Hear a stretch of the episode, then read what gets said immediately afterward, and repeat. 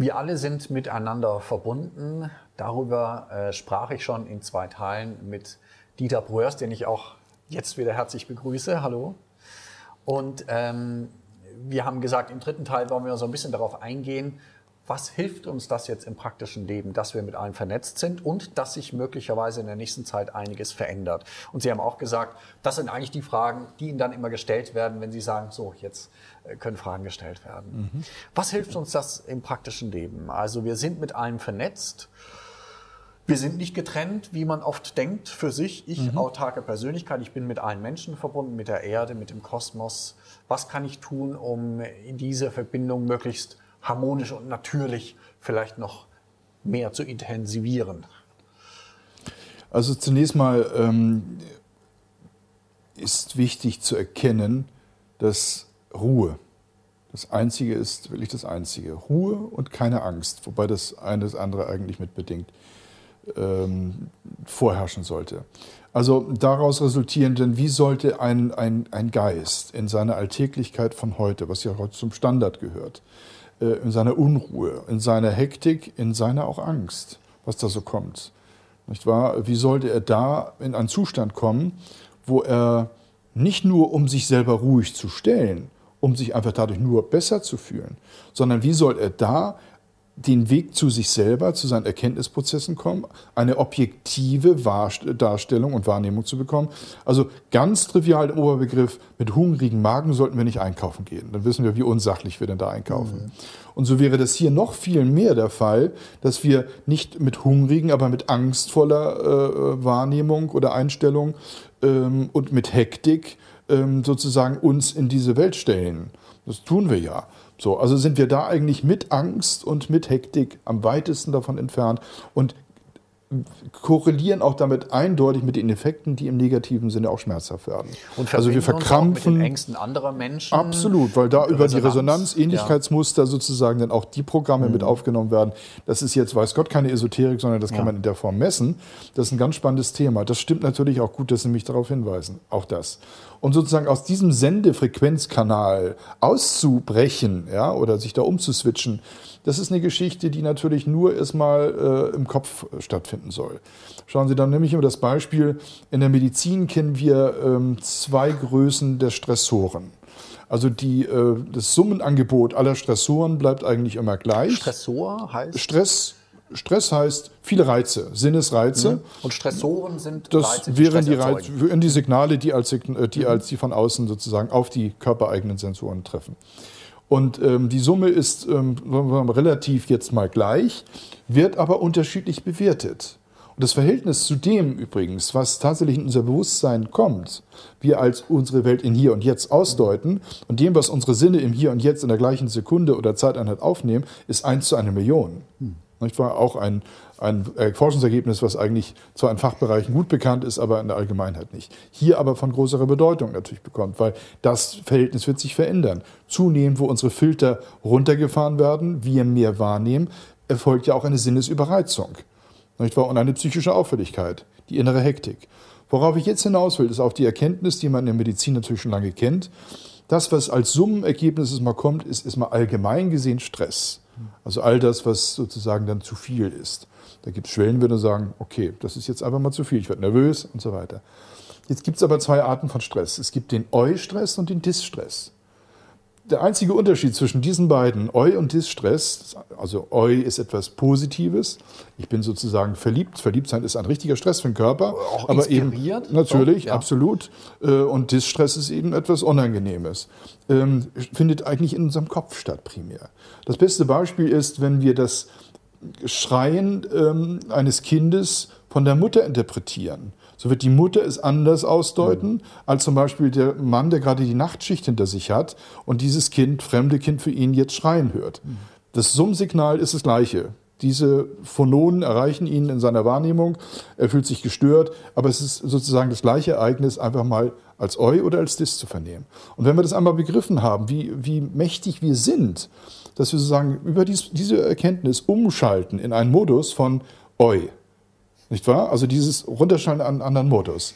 Wie das, machen wir das? Das ist eine Geschichte, die grundsätzlich nur funktioniert, die sich am besten erklären lässt durch die alten Versuche, die man vielleicht noch kennt im 3D-Sehen-Bereich.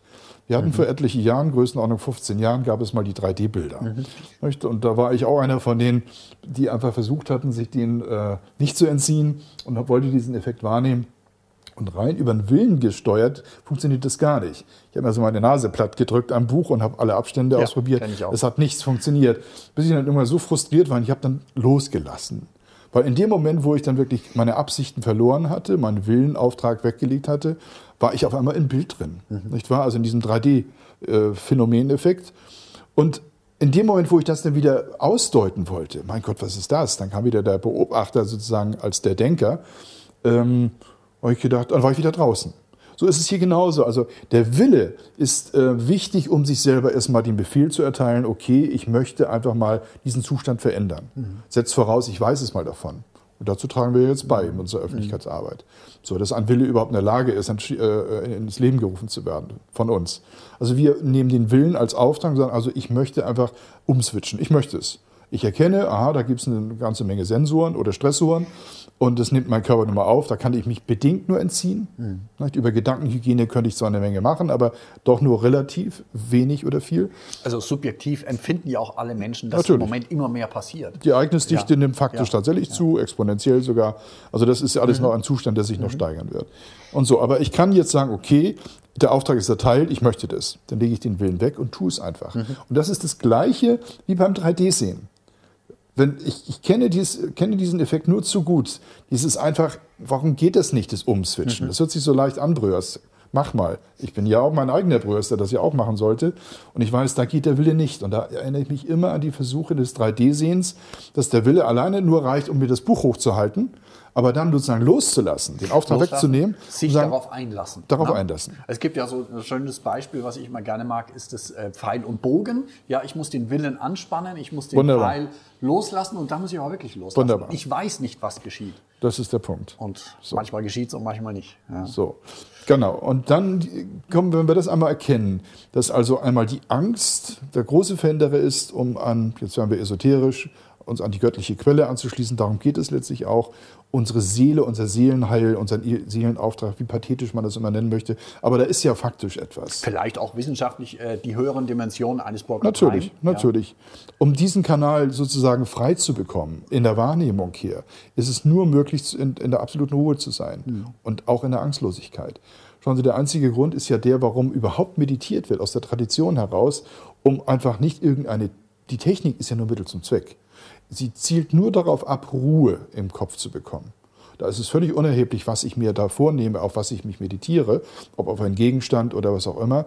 Aber es geht eigentlich primär nur darum, tatsächlich innere Ruhe im Gehirn zu bekommen. So, dass man sozusagen auch diese Trennung zwischen Subjekt und Objekt auflöst, dass der Denker zur Ruhe kommt. Nicht wahr? Sich maximal über den Beobachter nochmal erkennt als Denker, aha, da kommen ein paar Gedanken hoch, aber ich bin das nicht. Nicht wahr? Das ist die Geschichte geistige Ruhe.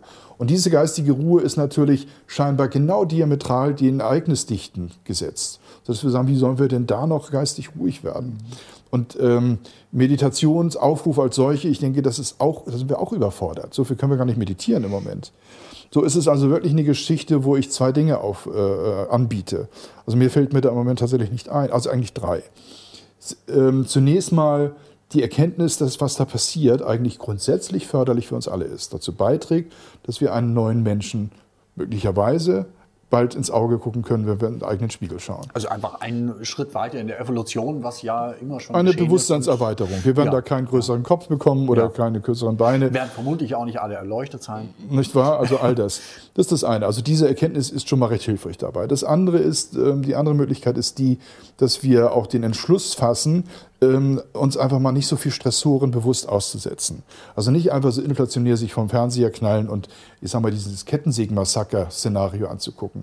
Denn die Film, die Entrohung, für, für, für, die, also alle qualitativ, alle Tugenden sozusagen, Ethik, soziales Gefüge, äh, Moral und so weiter, ist alles äh, völlig vernichtet worden. Nicht? Also die eigene innere Kultur wieder pflegen. Mhm. Sich lieber mit der Zeit hinsetzen oder in dieser Zeit hinsetzen, sich mal vielleicht ein schönes Musikstück anzuhören. Also, nicht wahr? Also das ähm, nur um eine Denkrichtung vorzugeben. Also eins ist klar, wir sind mit unserer Wahrnehmung natürlich auch Realitätsverstärker. Das ist ja auch noch so ein Fakt dabei. Wir nehmen es auf, belegen es mit den entsprechenden Emotionen und legen es dann wieder hinein. Der andere nimmt es wieder auf.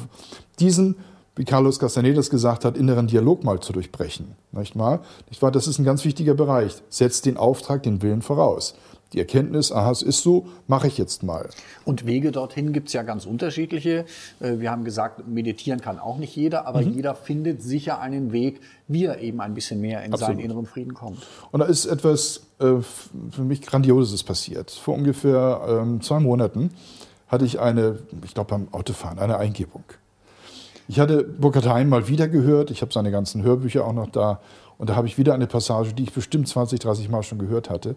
Da ging es darum. Burkhard Heim hat unter anderem ausgerechnet, und das ist ihm offensichtlich äh, gelungen, ähm, wie der Zustand des Kosmos aussah, bevor es den Big Bang, er sagt, es gab nicht einen Big Bang, mehrere, nicht wahr? Aber es gab eine Zeit vor dem Anfang, sozusagen. Zeit nicht, also ein Zustand vor dem Anfang, Zeit eben nicht.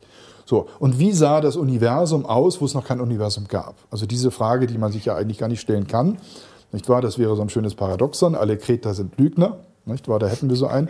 Oder das Göhlsche Theorem der Selbstreferenz. Also das geht alles nicht. Aber Heim ist es tatsächlich gelungen, mit seiner artspezifischen äh, äh, erweiterten Logik äh, kam er dahin, die eben auch nicht nur Qualitäten, sondern Quantitäten vergleicht und sagte, und jetzt wird es ganz spannend, gab ganz offensichtlich etwas, ähm, was, was so im zeitlosen Raum der Ewigkeit immer so dahin schwebte. Und das waren die ersten Primzahlenfolgen der ersten fünf Primzahlen. So, das ist mir immer und immer wieder. Ich kann das schon auswendig, deswegen ging das auch gerade jetzt wieder. Muss ich jetzt zugeben, ich bin mathematisch nicht so, ich weiß noch nicht mal, was eine gut, das ist. Gut, Wichtig ist jetzt hier okay. zu behalten, dass diese Primzahlen, äh, Plichter und so weiter haben ja da also nicht nur Plichter, aber schon eine ganze Menge daraus abgeleitet. Dieses Kuriose eigentlich, das Phänomen, das Mysterium der Primzahlen. Aber hier ergeben sich tatsächlich alle Wechselwirkungs- und Kopplungskonstanten der Physik, mhm. die später daraus entstanden sind und die heute noch entstehen, ah. aus diesen ersten Primzahlen. Okay. Mhm. Das ist ganz wichtig. Und das blieb mir immer im Kopf. Und dann kam während der Autofahrt eine Eingebung, die sagt, hey, du bist mit brillanten Tontechnikern zusammen, mit Musikern zusammen, Berufsmusikern zusammen, die also Vollblut auch aus dem Herzen musizieren, die haben das Tonstudio, setzt das bitte akustisch um. Genau das akustisch umsetzen, mhm. nicht irgendwie, sondern ganz direkt. Das haben wir getan und wir haben etwas aufgenommen, eine Darbietung, die geht 40 Minuten und es ist etwas wirklich Sensationelles passiert. Wir haben es gerade auf den Basler Psi-Tagen, jetzt hätte ich was gesagt, auf der Auramesse vor drei Tagen vorgeführt, gleich zweimal hintereinander. Und die Leute haben, obwohl sie 150 Franken Eintritt bezahlt haben, gleich nochmal 150 bezahlt, um es nochmal zu hören, zwei Stunden später. Also wir haben Folgendes gemacht. Wir haben erstmal, um es zu objektivieren, diese Klangdarbietung von 40 Minuten, den Probanden erstmal auch da wieder eine Gehirnstrommessung vorgenommen, das heißt die an EEG abgeleitet und das auf die große Leinwand projiziert. Und dann haben wir äh, später natürlich äh, auch genauer analysiert, was da wirklich mit diesen Probanden, respektive mit den 100 Gästen passierte, die hier alle diese Frequenzen, akustische Frequenzen ausgesetzt wurden. Und ähm, was passiert ist, ist folgendes. Also einmal das Signal als solches. Wenn Sie sich das angucken, was da rein objektivierbar passiert bei den Einzelnen. Wir haben insgesamt 20 Versuchsergebnisse dieser Art schon auch im Labor gemacht worden, aber jetzt mit Großversuchen das erste Mal durchgeführt, kommt zu gleichen Ergebnissen, kommt raus. Das Gehirn wird rein faktisch in die absolute Ruhe gebracht. Und zwar in eine Ruhe, wie sie bisher nur möglich war, aus der transzendentalen Meditation entliehen den Grafiken ein Anfänger, jemand nach fünf Jahren, jemand nach zehn Jahren und nach 20 Jahren Meditationserfahrung. Wie sieht da so ein, eine Meditationsphase aus? Und wir haben, obwohl das mehr oder weniger Anfänger waren, Leute, die teilweise noch gar nicht meditiert hatten, da waren auch eine Menge Ärzte dabei, auch zwei Physikprofessoren gestern, vorgestern, ähm, bei jedem war es mehr oder weniger gleich war, wurde versetzt, induziert durch diese akustischen Frequenzen in diesen Zustand der Deltawellen. Mhm. Der dominierenden Deltawellen, die gleichzeitig mit dem Gammawellen, also vollbewussten Zustand angeguckt wurden. Das heißt, wir hatten de facto ein, eine Rendezvous mit uns selbst, mit den Höheren selbst. Weil diese Delta-Phasen, die nur in der Non-REM-Phase zustande kommen, das ist die Nicht-Schlafphase, oder nicht Traumphase, pardon. Also Tiefschlaf. Tiefschlaf, wo, wo wir eigentlich dem Todeszustand am nächsten sind. Ne? 0,5 mhm. bis ungefähr 3 Hertz. Dann ist auch der Puls am niedrigsten und so weiter, Blutdruck. Klar, da ist man eigentlich, man nennt es auch den kleinen Tod. Mhm. Wenn Menschen in, dieser, in diesem Zustand äh, aus dem Traum ge geholt werden und gefragt werden, was hast du gerade geträumt? Niemand träumt dort etwas. Das ist ein Zustand des Seins, des Gewahrseins. Und dieser Zustand, in den im Wachzustand, im Vollwachzustand zu induzieren, ist noch nie gelungen. Mhm. So hatten wir auch Leute vom Monroe-Institut dabei. Und ich meine, vielleicht weiß nicht jeder, was Monroe-Institut ist, aber das ist schon mal, äh, kann man mal äh, ein bisschen recherchieren. Natürlich auch militärisch genutzt, USA. Monroe-Institut setzt sich mit mhm. Schwingungsfrequenzen dieser Art auseinander. Und ähm, die sagen, also das ist uns selbst noch nicht mal gelungen. Mhm. Also ich will hier keine Werbung für eine neue Erfindung machen, aber wir haben äh, eine Premiere gerade durch und das ist ein Mittel, wo man einfach zum Kostenpreis einer ganz normalen CD mhm. sich selber einfach mal in die Lage versetzt, gerade vorm Einschlafen, sich hin, hinlegt, einschaltet, Augen zumachen und sozusagen diese Reise bis zum mit der Begegnung des Höheren Selbst. Ich nenne es immer das Rendezvous mit sich selbst. Dass das nicht nur so pathetisch so herklingt, so unerreicht, egal wie man es dahinter benennt, jeder, der aus dieser Erfahrung rauskommt, hat das Gefühl, erstmal, als wenn er einen Urlaub hinter sich mhm. hat. So, Wunderbar. Jetzt heißt also es, man, man spürt Ihren Forschergeist unermüdlich und das ist sehr spannend. Ich bin sehr gespannt, was da noch weiteres äh, bei rauskommt. Aber das ist eben jetzt eine weitere faszinierende Möglichkeit für Menschen, in die Stille zu kommen. Wobei wir wieder bei dem Thema wären. Also es ist wichtig, eine innere Ruhe zu finden. Immer wieder mal auch aus dem Alltagsleben auszusteigen. Ja, ja immer wieder neu und auch in Zug zunehmend bewusste Entscheidung der Sinnesreize, der Gedankenhygiene mhm. halte ich für immer, immer wichtiger, sich auch zu besinnen und sagt, was passiert eigentlich gerade mit mir, was passiert mit, mit der Erde und ähm, die, den Grad der Bewusstsein zu steigern, ist zum Beispiel ein sehr probates Mittel auch zum Anbieten da. Also wenn ich, äh, das mache ich schon seit fast 20 Jahren, einen Gegenstand kaufe oder mehrere Gegenstände, dann vollziehe ich folgendes Ritual geradezu. Bevor ich zur Kasse gehe, ich habe meinetwegen im Warenkorb, gehe ich durch jeden Gegenstand unter dem Motto, ich frage, brauche ich es wirklich und wozu brauche ich es? Ja. So, und dann gibt es noch eine Frage, die ist sehr individuell jetzt. Ähm, und wenn das noch besteht, dann kaufe ich es. Mhm. Das hat verschiedene Vorteile. Einmal ist, bin ich überhaupt bewusster in meinen Handlungen. Oft bringe das mal so mit einer CD. Ich kaufe jetzt wieder eine CD. Und äh, so war es eben früher. Damals waren Schallplatten, haben wir gekauft. Dann habe ich die Wertschätzung zu dieser Platte auch gar nicht so richtig empfunden. Das war inflationär irgendwo. Und was ich jetzt habe, die Platte, die hier besteht, heute sind es ja CDs, die höre ich auch anders an, mit einer anderen Qualität. So. Und es schärft vor allen Dingen primär das Bewusstsein, den Geist den Willen auszurichten in die, Richt in die Richtung, dass wir wirklich von unserer Option Gebrauch machen, des eigentlich ja nicht vorhandenen freien Willens. Also sozusagen ein immer wieder in sich hineinspüren ja. und dadurch ja auch in die Stille kommen und dadurch vielleicht so etwas wie die Intuition zu nutzen, die einem dann schon sagt, das ist das Richtige. Und die Intuition ist nur möglich, die echte Intuition, nicht die induzierte Intuition von mhm. außen, äh, wenn wir in Ruhe und wenn wir in der mhm. Stille sind. Anders geht es nicht. Herr Bröers, ich danke Ihnen auch für diesen Teil. Und wie gesagt, ich bin sehr gespannt auf Ihre weitere Arbeiten, Publikationen. Vielen Dank. Ich danke Ihnen.